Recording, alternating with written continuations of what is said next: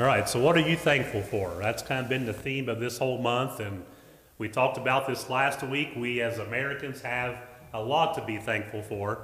And as I mentioned last week, it would be good, and maybe you do do this, but it would be good for us to sit down before we um, eat our food, to sit down and just kind of say, hey, let's take a time and, and let's say what we're thankful for. And so hopefully uh, we'll be able to do that this week. In case you didn't know, Thanksgiving is Thursday. And so, in honor of that, I have put together four trivia questions to check out your knowledge on how well you think you know Thanksgiving. So, the first one is How many turkeys are killed in the United States every year? This isn't just Thanksgiving, this is for the whole year. 100 million, 175 million, 245 million, or 325 million? That sounds like a bunch either way, right? How many turkeys are killed every year in the United States? All right, let's see what the answer is. C, 245 million turkeys. I should use the word harvest. That sounds better than kill. 245 million turkeys are harvested every year, about 46 million just for Thanksgiving. And then about 22 million are harvested for Christmas, and then the remainder are throughout uh, the year. All right, good. All right, the second question is What ship brought the pilgrims to the new land? Titanic. Was it the Mayflower? was it Speedwell? Was it Titanic? Or was it the USS North Carolina? I've been on the USS North Carolina. It wasn't the Titanic, was it? Which one was it? All right, is that right? Okay, this is kind of a little bit of a tricky question. There was actually two ships that left to come here, and the second one was called the Speedwell. They actually had to turn back twice because it was having some problems. And so the second time, they left the Speedwell there, and they just took the Mayflower and came uh, to America. So it actually started out with being two ships, but the Mayflower was the only one that actually came here and landed. All right, the third question. In what year did Thanksgiving officially become a federal holiday? 1789, 1870, and 1941. I heard a lot of B's, I heard some C's. No A's? You would think A. I mean, that's 1789. That's right in the middle there. Okay, give us the answer, Josh. 1941 was the year that it actually became a holiday. I forget the president. Was it Eisenhower or was it Roosevelt? FDR. There you go. FDR was the one that signed it into law to where it became an actual holiday, and it was to be the fourth Thursday of every November. Uh, 1789 was the first time that George Washington proclaimed it as a holiday, but his VP, uh, Thomas Jefferson, did not think it'd be a good idea to actually make it a holiday, and so that at that point it was kind of uh, discarded. And then 1870 is when we had a president by the name of Abraham Lincoln that also declared the, the last Thursday in of November as a day of Thanksgiving, but it wasn't until 1941 that it actually was officially known as a, a holiday. Okay, the last one. What was on the menu for the first Thanksgiving meal? They have two documents uh, somewhere that's kind of stated what they ate um, for food. Was it turkey and dressing with all the trimmings? I kind of recommend B, a T-bone steak with a baked potato. Was it deer, cod, bass, wildfowl, and flint? Or was it D? This is Steve's favorite. Liver and onions and potatoes and gravy. It was C, wasn't it? That's pretty obvious. Deer, cod, bass, wildfowl, and flint was some kind of a, a cornbread type of a thing that they would use out of corn. And so it doesn't really say that they ate turkey per se, but I guess a wild fowl could be a turkey. But uh, I think there was 146 people that were on the Mayflower. Um, out of those 146, some of those were actual crew members on the Mayflower. There was about 30 or so that were slaves that came over. And then, believe it or not, the majority of the people that came over here on the Mayflower actually paid a fare to come over here so that they could start a new life. But one year later, there was 46 people of them died. So they lost a pretty uh, big chunk of people the first year that they were, uh, they were over here. And so that was just a few uh, questions I thought would be kind of neat uh, to get you in the mood for Thanksgiving. And so um, hopefully uh, you enjoyed that. But as I stated last week, I think we as Christians ought to be really thankful for what God has done for us and what Jesus uh, did for us. And so I think it would be good for us to sit down and take time to take a moment uh, to be to let it be known who and what we are thankful for. But Deuteronomy chapter 8 and verse 10 as we get started into our message this morning. Deuteronomy chapter 8 and verse 10, I think we have a tendency to forget the things that God has blessed us with, especially the country that we live in. We are so fortunate, as I stated last week, we have first world problems. We don't have third world problems. And so we oftentimes kind of get an attitude of being ungrateful. And so I think there was a reason why God um, commanded his people to remember where they came from. So Deut- Deuteronomy chapter 8 and verse number 10, God says this When you have eaten and are full, then you shall bless the Lord your God for the good land which he has given you. In other words, when you are eaten and you are full, we need to be thankful for God and to God for what He has given us. We teach our kids, don't we? We teach our, our grandkids to say please and to say thank you, don't we? You know, little Johnny will ask for a cookie, and you give him a cookie, and he turns to run away. You say, Hey, Johnny, wait a minute. What do you say? Oh, thank you.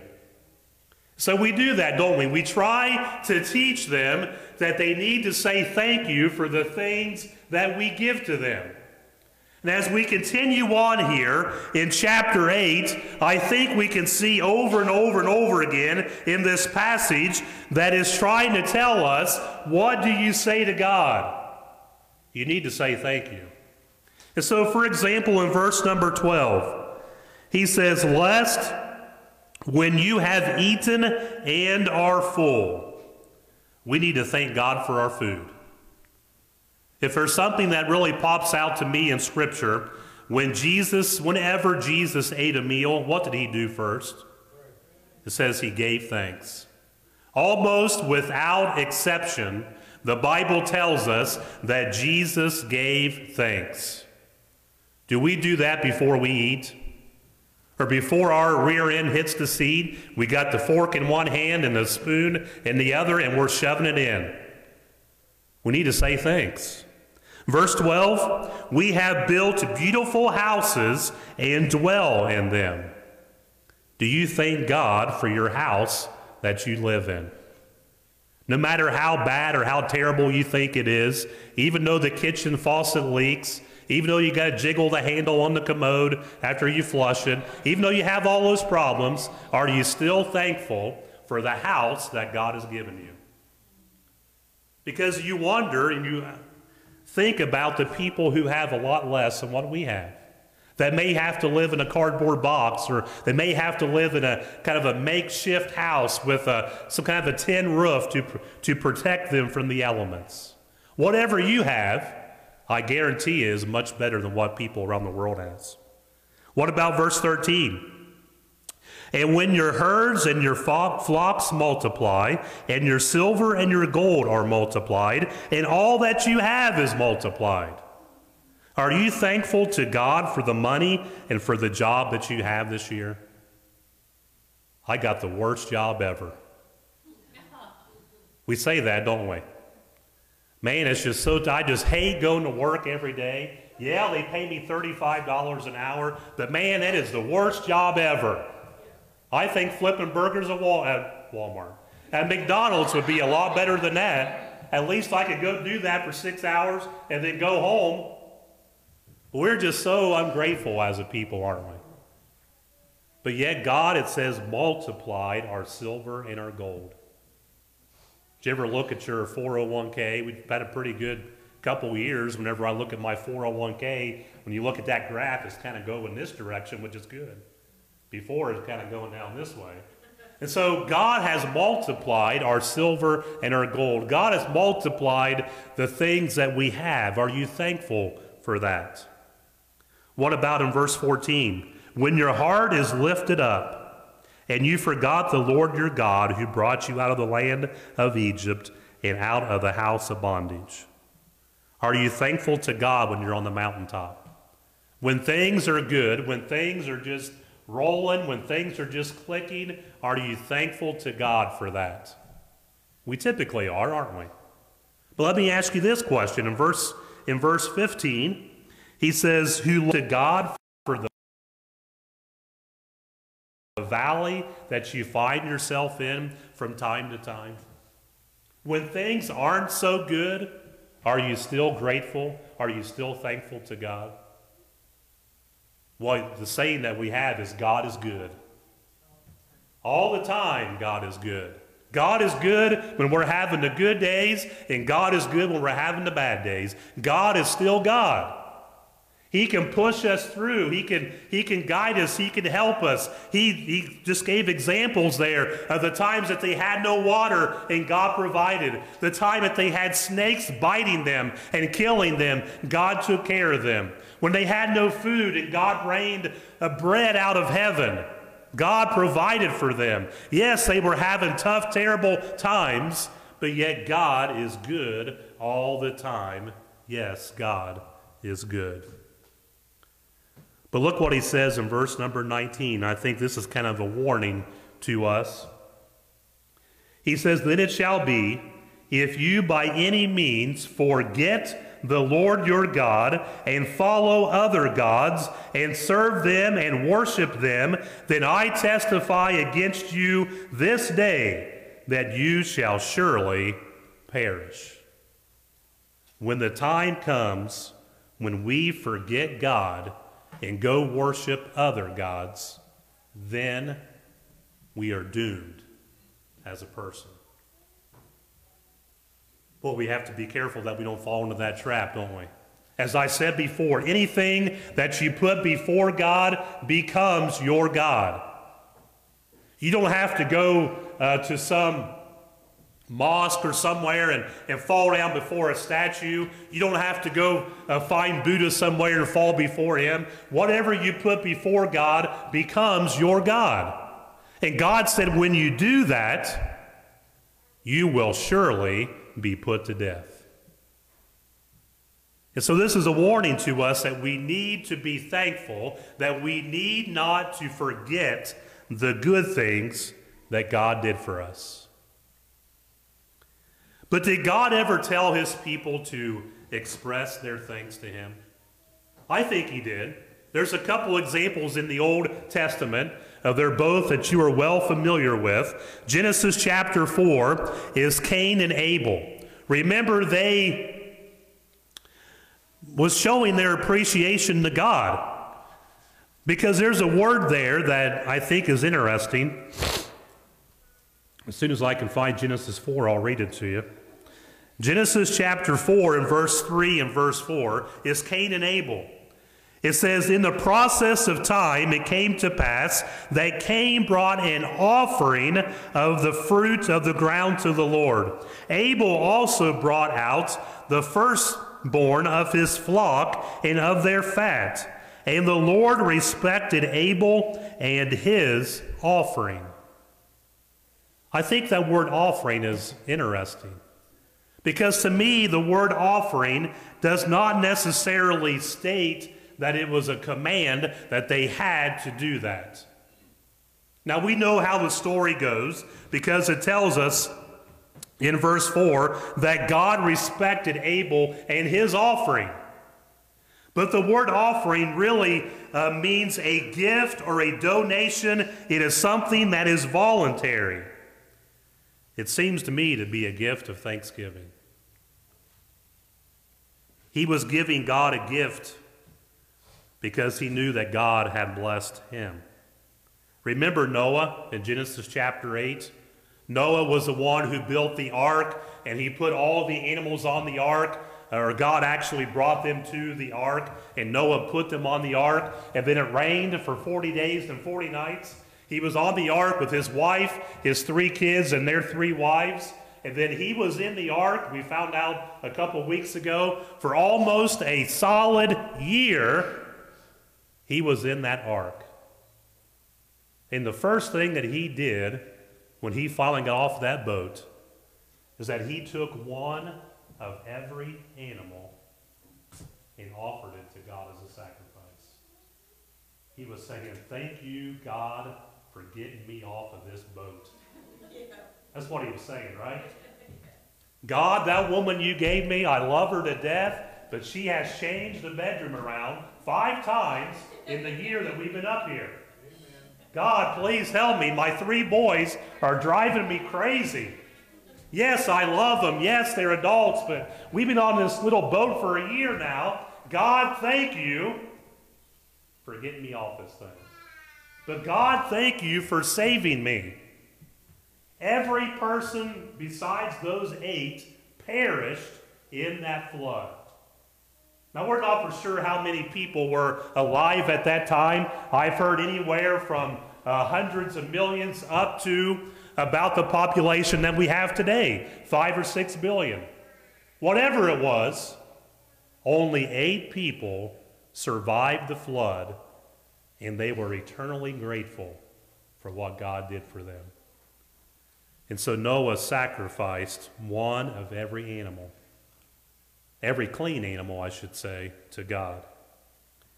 We've been looking through Leviticus on Sunday nights a couple of weeks ago, and we found that in the book of Leviticus, there are several different offerings that God uh, expected his people to give. There was a grain offering, there was a drink offering, there was a fruit offering, there was a vegetable offering, there was a burnt offering, there was a heave offering, they would take grain or like flour and just toss it up in the air, and that was an offering to God.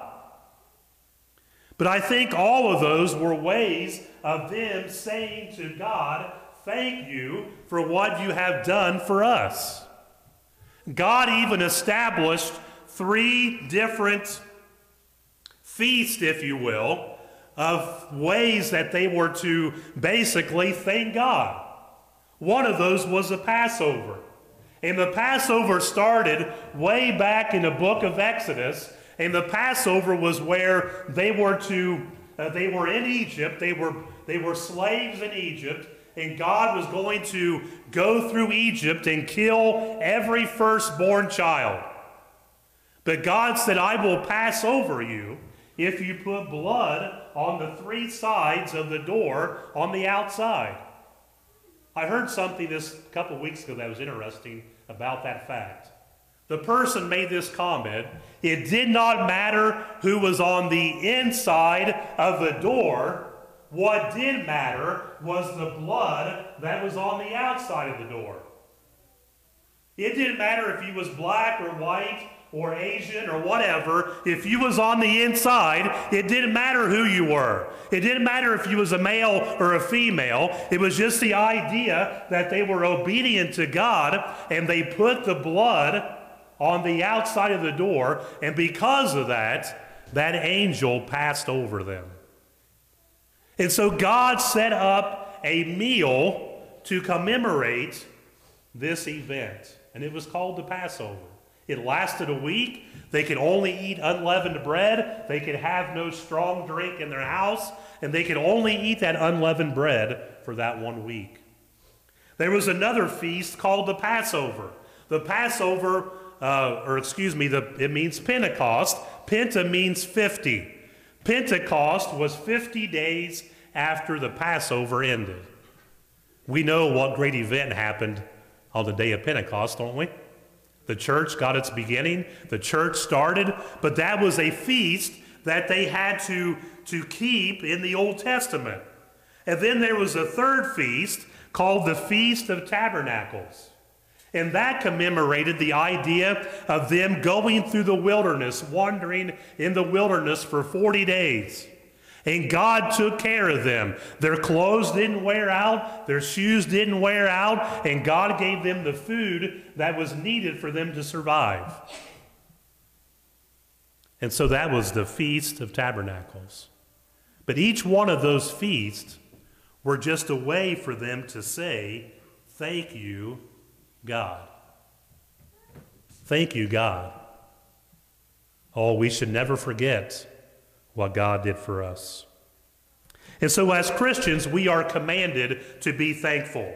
Jesus transformed one of these Thanksgiving uh, festivals, and that was the Passover. Jesus transformed Passover into the Lord's Supper, didn't he? Jesus instituted or Jesus started the Lord's Supper during the Passover feast. And so the Passover was something that they had kept for thousands of years, but now we as Christians, we keep the Lord's Supper. And we have been celebrating that every first day of the week for over 2,000 years.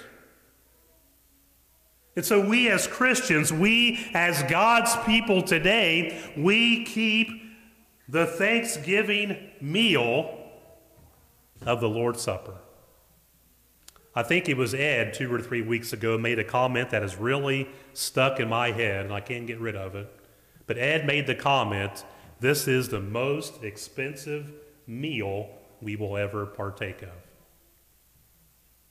If you ever had the President of the United States, maybe your favorite president, Ronald Reagan, was going to come to your house and eat supper, what would you have?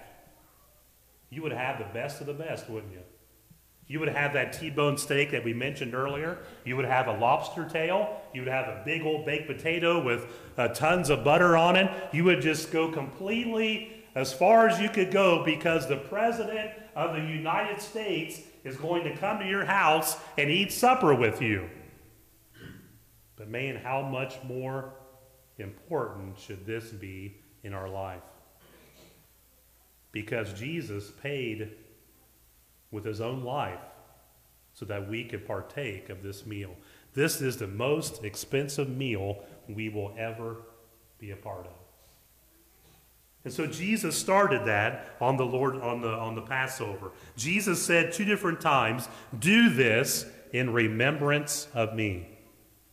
You take that piece of bread, and as you're breaking that bread, or as you are picking that bread out of the tray, remember the body of Jesus Christ that was beaten, that was stabbed, and all those things that happened to him. Remember that.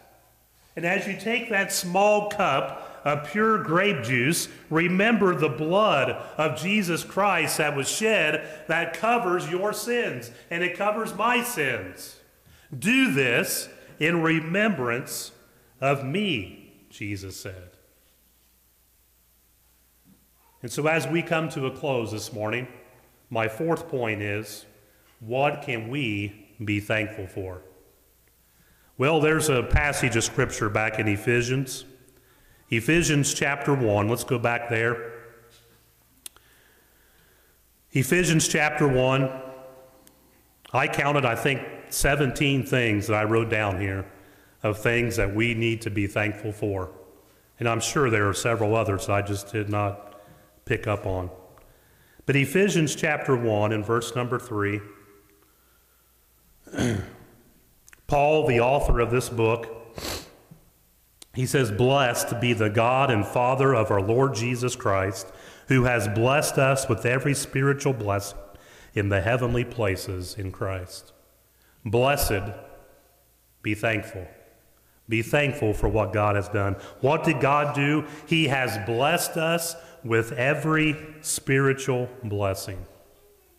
Did you ever thank God for that? Verse 4 Just as he chose him before the foundation of the world, God has chosen you. Are you thankful for that this morning? That we should be holy and without blame before Him in love. God chose you this morning, friend, to be holy and to be without blame. Are you thankful for that? Are you thankful that God has set you apart for the service of worshiping Him? We ought to be thankful for that. Verse 5 He has predestined us to the adoption as sons by Jesus Christ to Himself. God has adopted you. Aren't you thankful for that? Aren't you thankful that you can be called a son of God? Because God adopted you. At your conversion, at your baptism, God signed the adoption papers. He said, Now you can be called mine. Now you are mine. We need to be thankful that we can be called sons of God. In verse number six, to the praise of the glory of his grace by which he made us accepted in the beloved. We ought to be thankful for God's grace. Grace is something that we don't deserve, but God has given it to us anyway. Are you thankful for God's grace? Verse 7 In him we have redemption through his blood, the forgiveness of sins, according to the riches of his grace. Are you thankful that God has redeemed you through his son, Jesus Christ? Are you thankful this morning that God has given you the forgiveness of sins? Aren't you glad that you don't have to carry your sins on your back like a big old knapsack? Aren't you glad you don't have to carry those sins around and the guilt that has been associated with those sins? God wiped them out. God just took them away, took them out of his memory, even. Are you thankful for that? I am. Verse number eight which he has made to abound toward us in all wisdom and prudence having made known to us the mystery of his will, according to his good pleasure, which he purposed in himself.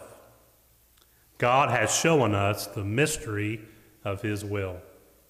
We have the whole entire handbook, we have God's instruction manual that know that we can know for sure without a shadow of a doubt what we need to do to be pleasing to God. Verse number 11. In him also we have obtained an inheritance, being predestined according to the purpose of him who works all things according to the counsel of his will. There's an inheritance for you. Aren't you excited? There's an inheritance waiting for you in heaven. And we're going to be able to receive that one day. Maybe you here on earth has been given an inheritance. It may be something that you didn't really enjoy. Maybe it was your mom's old sock collection. And when she died, she willed that to you. Man, I couldn't think of anything better, can you? Than to have a sock collection? But we have an inheritance. We have we are written in God's will that when we get to heaven, we get to spend eternity with him. That's an inheritance that is there waiting for us.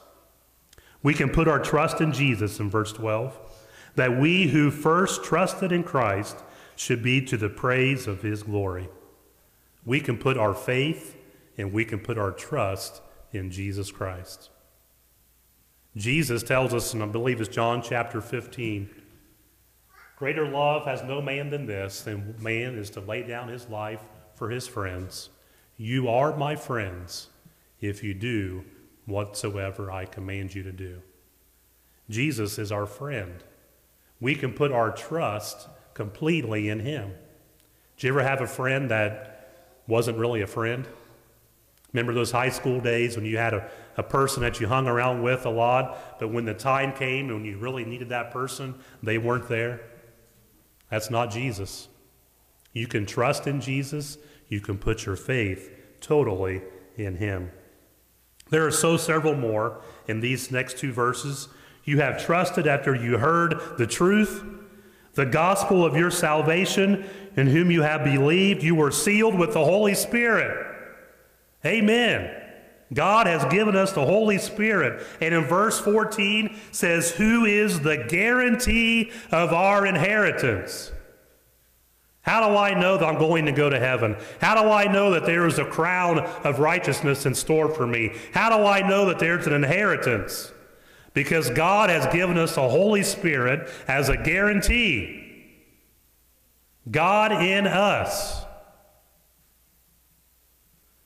And so there are several things there in those uh, 10 or 11 verses of what we need to be thankful for.